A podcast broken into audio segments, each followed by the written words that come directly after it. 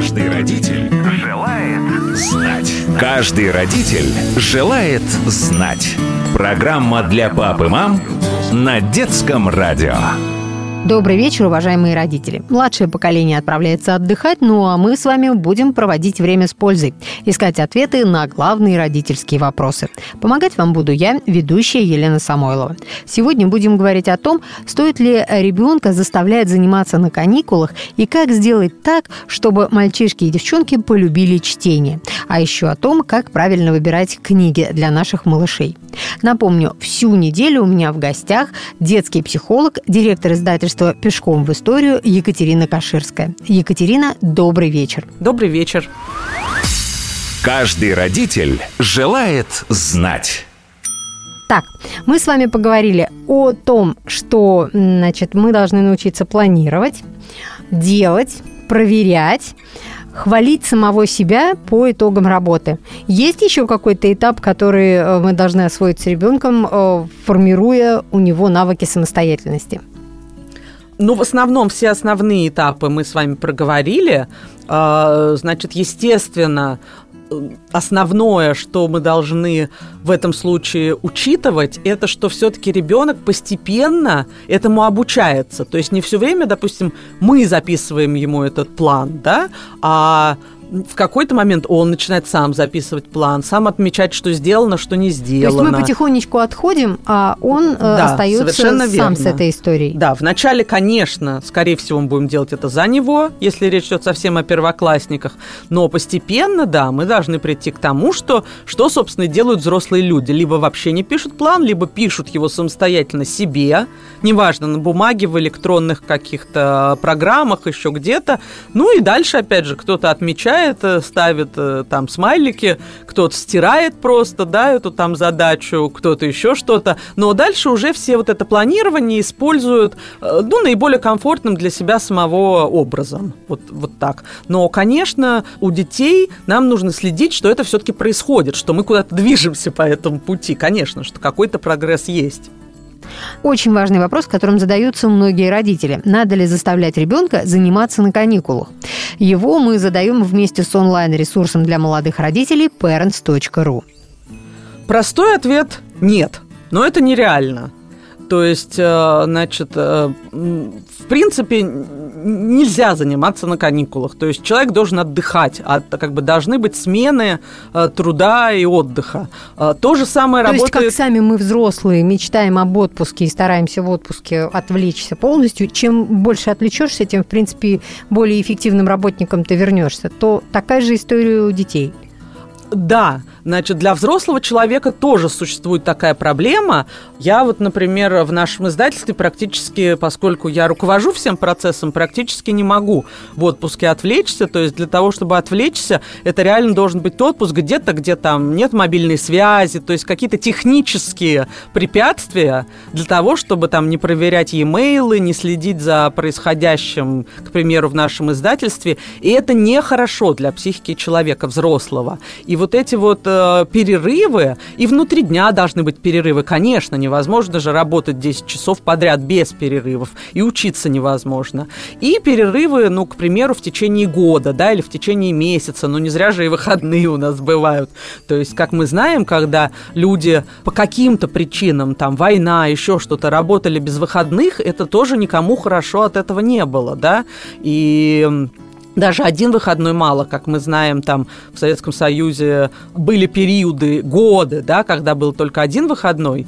И вот то, что сейчас многие дети учатся в школах, особенно в спецшколах в субботу, это плохо, на самом деле, это тяжело для детей. А, иногда это бывает такой полукороткий день, там, не знаю, до 12, до часу, но ты же все равно должен встать, прийти в эту школу, вот это вот все, всю эту рутину проделать, да. То есть с точки зрения и... нашего мозга это не полезно? А, скорее психики. Мозг-то наш может это как бы и выдержит, а вот психика действительно должна переключаться и действительно должна как бы иметь вот эти периоды расслабления, сна, если ты там не выспался, к примеру, спокойно в субботу поспать, потому что, ну, безусловно, сон для здоровья физического и психического, это, ну, тут никто не отрицает, это очень важная вещь. То есть э, родителям лучше не надо э, нагружать. Ну, есть же такие родители, да, которые, значит, всю неделю учишься, даже если у тебя суббота не учебный день, мы на на этот день как раз и назначим. Мы сходим еще позанимаемся английским, потом что-то еще там интеллектуальное, и в конце еще тренировочка.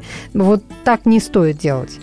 Ну, к сожалению, приходится делать уроки в выходные, это правда. Тут этого, я, я думаю, что почти нет родителей, кому, не, кому удается это избежать. Это редкий случай.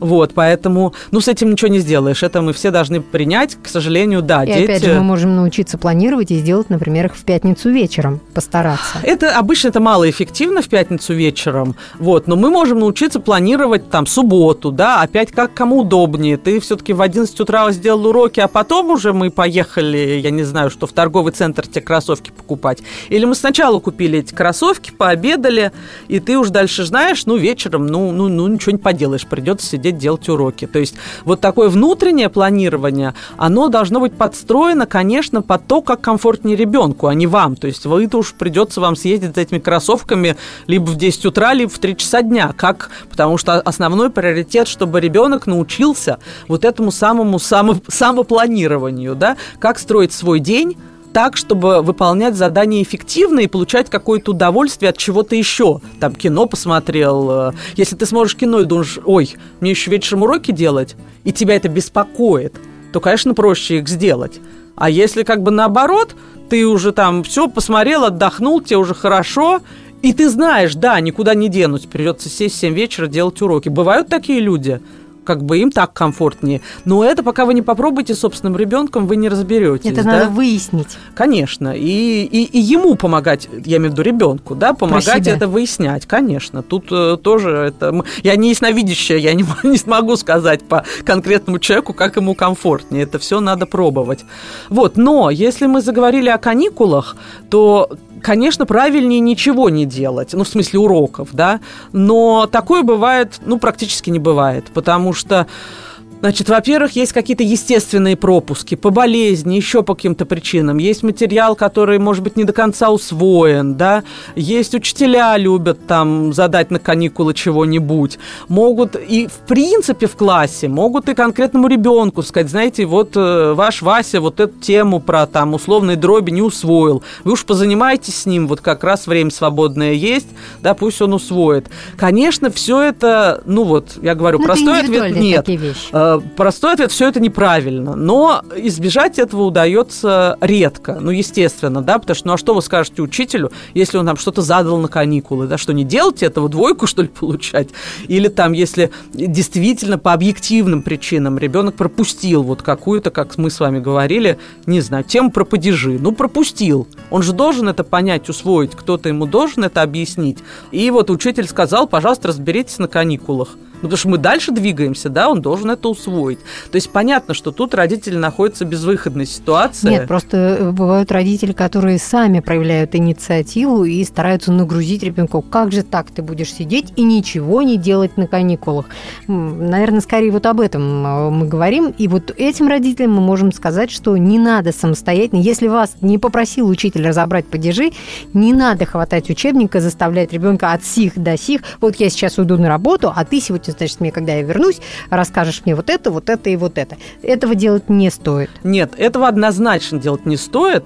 Значит, э, максимум, что можно сделать, это вот то, что мы предлагаем, например, у себя в издательстве, э, когда мы вот издаем, издаем в основном познавательную литературу на какие-то темы, это предложить ребенку какие-то интересные книги, игры, ну, к примеру, по той теме, которую он проходит, да, вот э, у нас очень часто приходят родители и говорят, ой, вы знаете, а мы вот поиграли в игру вашу там про Древний Египет, а ребенок заинтересовался, и мы вот пошли в Пушкинский музей мумии смотреть. То есть вот это очень частая история. Не надо им подсовывать еще раз прочесть учебник, если они проходят там Древний Египет или что-то еще в школе. Ну, потому что учебник – это опять стресс, это школа закончилась, у нас каникулы. Вот игру, художественную книжку, там, познавательную книжку на какую-то тему, на любую, там, это же не важно, Древний Египет, математика, математика, физика. Просто вот мы занимаемся... То, что интересно вашему ребенку. Да, познавательной литературой. И у нас очень много отзывов от родителей, что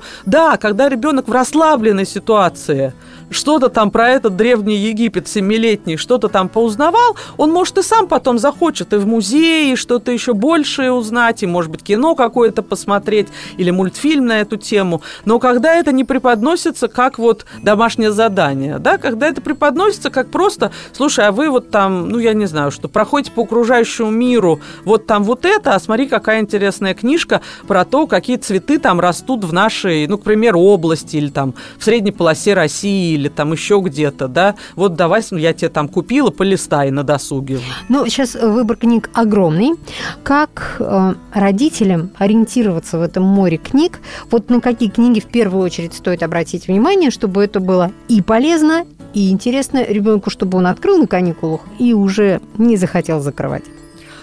Значит, здесь мы прежде всего, как мы уже несколько раз с вами сказали, должны тоже понимать, что все люди разные и все дети разные. Значит, первое, что мы должны знать о книгах и детях, это что дети не обязаны любить читать. Вот не обязаны они любить читать, как бы нам этого не хотелось. Как бы нам не, не, значит, не хотелось это слышать. Да. Значит, второе, что большинство родителей подразумевают под любить читать, это когда дети сидят и читают, ну, какое-то художественное произведение, не знаю, знаю, три мушкетера, что угодно, да, вот сидят и читают, и им интересно, и вот, значит, э, и потом дальше еще читают и так далее. Но книжные форматы ведь очень разнообразные, да, и художественной литературой выбор книг не ограничивается. И опять же, далеко и не все взрослые любят художественную литературу, так почему же от детей мы ожидаем, что они так или иначе, но со временем полюбят читать? Это совершенно они не должны делать, и что сейчас хорошо в современном мире, как вы уже сказали, что книг огромное количество, и, например, существует большое количество познавательной литературы. Вот мы с вами приводили в пример там какой-нибудь Древний Египет. Вот в нашем издательстве «Пешком в историю» очень большой популярностью пользуются темы, которые проходят в школе, ну, типа Древнего Египта, да? И что мы предлагаем детям? Мы предлагаем разные форматы книг. Это может быть энциклопедия, по там истории, по тому, как жили люди в этом древнем Египте. Это может быть художественная книга. Это может быть какая-то книга головоломка с заданиями, наклейками, лабиринтами, задачками, где, может быть, текста не так и много, но надо что-то подумать, что-то нарисовать, что-то куда-то наклеить, какой-то там пройти лабиринт, еще что-то. И многим детям нравится именно это, а не чтение художественных книг, да? Ну, это, наверное, скорее маленьких детей мы нет, сейчас имеем нет, в виду. Нет, это мы имеем в виду детей от 3 до там, 15 лет, потому что такие книги могут же быть э, разной сложности и на разный возраст. Другое дело, что их надо грамотно сделать. Там это может быть, опять же, я уже приводила пример, просто на какая-то карточная игра, в которую мы играем всей семьей, там про, пусть тот же Древний Египет, неважно. И ребенок, о, а это сфинкс, а это мумия, а это пирамиды, надо же, ой, пирамиды. И за это можно как-то зацепиться, да, то есть самое главное, чтобы у ребенка появился какой-то эмоциональный интерес, да, и потом уже дальше оно все по накатанной. Поэтому что нужно сделать родителям в этом случае? Нужно тоже пробовать и попытаться понять, что нравится конкретному ребенку. Вот моя дочка, ей было 9 лет, из нашей энциклопедии э, про Древний Египет прошла ровно две главы. Про макияж, потому что там все делали э, макияж и все красились, да, и мужчины, и женщины, и очень так обильно, так скажем, да, и про то, как они одевались. Все, ее не интересовало там ни фараоны, ни когда кто там правил, ни там ничего, ни, ни письменность, ничего. Ну и хорошо, имеет право. Пусть она хоть чем-то заинтересовалась, прочла о том, что ей интересно,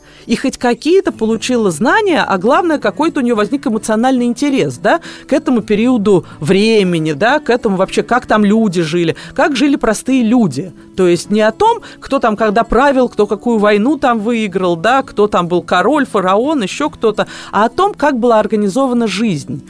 И сейчас, еще раз, вот этих форматов книг, их очень много.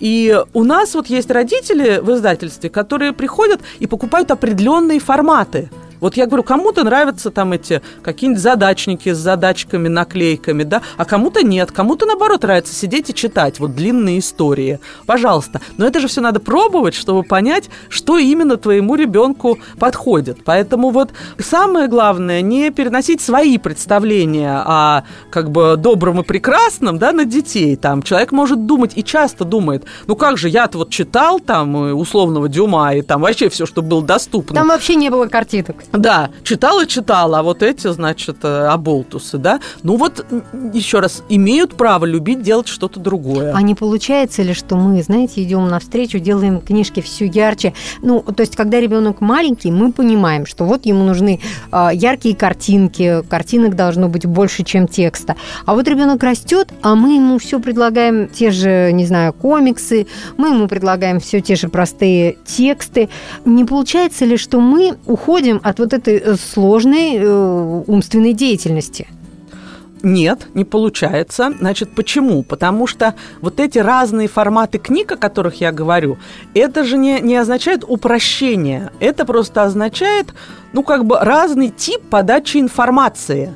То есть, например, вот когда я говорю про художественную литературу, к примеру, раз уж мы про Древний Египет, вот у нас есть такая историческая сказка, я ее называю такой «Дюма для детей», то есть приключения детей в определенном историческом времени. Вот дети там современные попадают, не знаю, машина времени в Древний Египет, какие-то у них там приключения, и все равно это познавательное чтение, потому что все реалии соблюдены, да, там проверены специалистами, историками и так далее.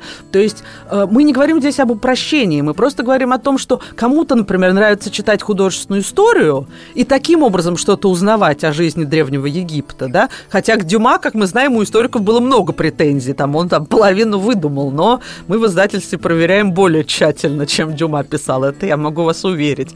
Вот.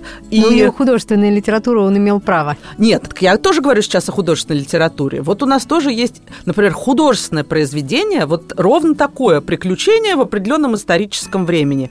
А есть, например, историческая энциклопедия, которую я тоже приводила в пример, где уже описаны просто факты. Как жили люди, дети, во что они играли, какая была школа, кого учили, там, мальчиков, девочек по-разному, какие профессии можно было приобрести. А кому-то нравится вот такой тип – да, как бы вот именно подача информации. Поэтому мы не говорим вообще ни о каком упрощении. Когда вы решаете какие-то головоломки, задачи, полиндромы, еще что-то, это вообще ни секунды не упрощение. Это просто другой тип подачи информации. И кому-то удобнее и приятнее такой, а кому-то другой. А у нас почему-то есть представление, что книга – это вот художественное произведение, и все. А если мы решаем задачи, то они должны быть четко написаны черную по белому и без да. всяких… А это не совсем так. И мне кажется, очень правильно. И, собственно, вот пешком в историю наше издательство началось с того, что э, я, как детский нейропсихолог, когда вот это все задумывала, как раз и придумала делать разные форматы на определенную тему, чтобы у родителей был выбор – согласно тому, ну вот, чем является их ребенок, да, что ему интереснее, что ему как-то привлекательнее, с чем он с радостью взаимодействует, да, чтобы вот можно было выбирать. Но вот мы начали с того, что именно как детский психолог, как детский нейропсихолог, я знала, что не все дети обязаны прям вот любить читать исключительно художественную литературу, что выбор нужно предоставить. Как нейропсихолог, вы, наверное, можете сказать, в каком возрасте какая литература больше подходит детям. Ну, там, не знаю, где пока ребенок маленький, э, больше картинок, простой текст. Чем больше ребенок, тем, наверное, там сложнее тексты.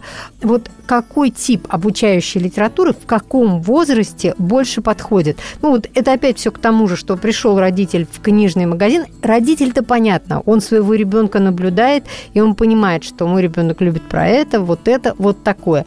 А, например, кто-то хочет сделать подарок ребенку, но при этом как бы не очень близко знает этого ребенка. Вот есть какие-то типовые ситуации по возрастам?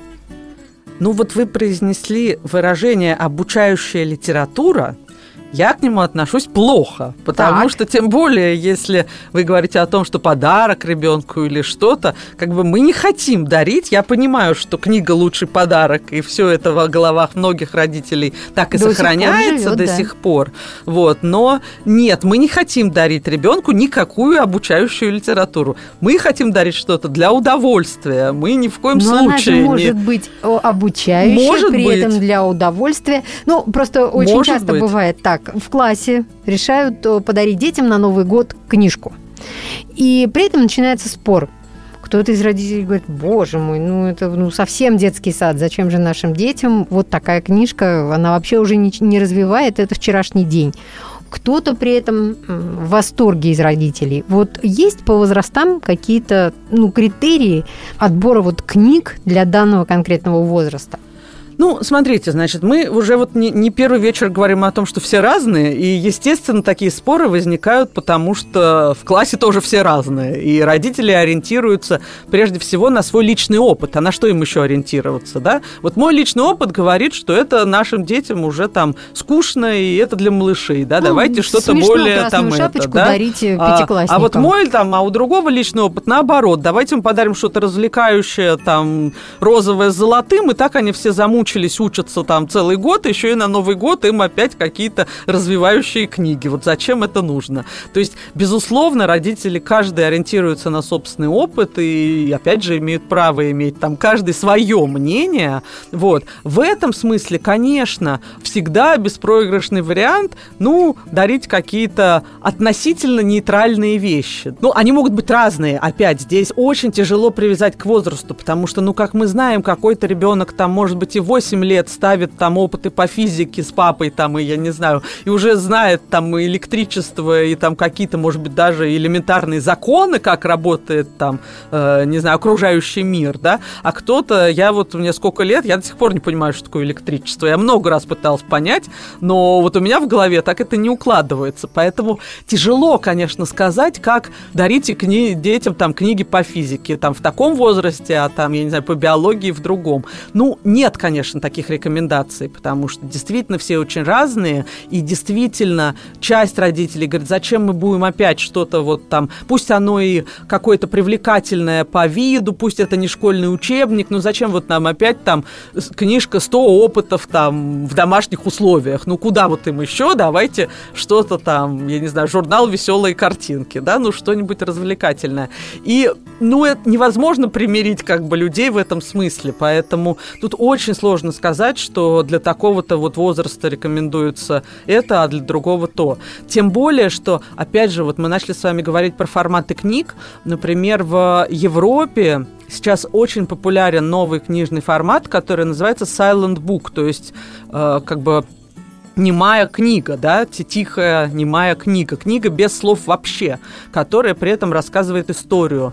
Нам И- может это показаться странно. да, значит, в на- в- на российском, ну, русскоязычном книжном рынке пока такого нет, потому что мы, э, русскоязычные родители, мы любим, чтобы была информация, желательно побольше, желательно обо всем, про всю историю физики с э, каменного текстом. века до, значит, 21 века, да, значит, подробно о каждом. Э, Там мы, мы любим, чтобы вот С все было... формулами. Да, и чтобы вот трехлетнему ребенку мы это купим, пусть уже, значит, начинает потихоньку, мало что физика там шестого класса. То есть э, мы, мы любим вот так. Для нас это формат пока непривычный. Но я это рассказываю к тому, что есть очень разные книжные форматы. И как- даже если что-то нам кажется про комиксы, поговорим отдельно, это может быть там для следующей встречи, да, это действительно тоже интересная и большая тема.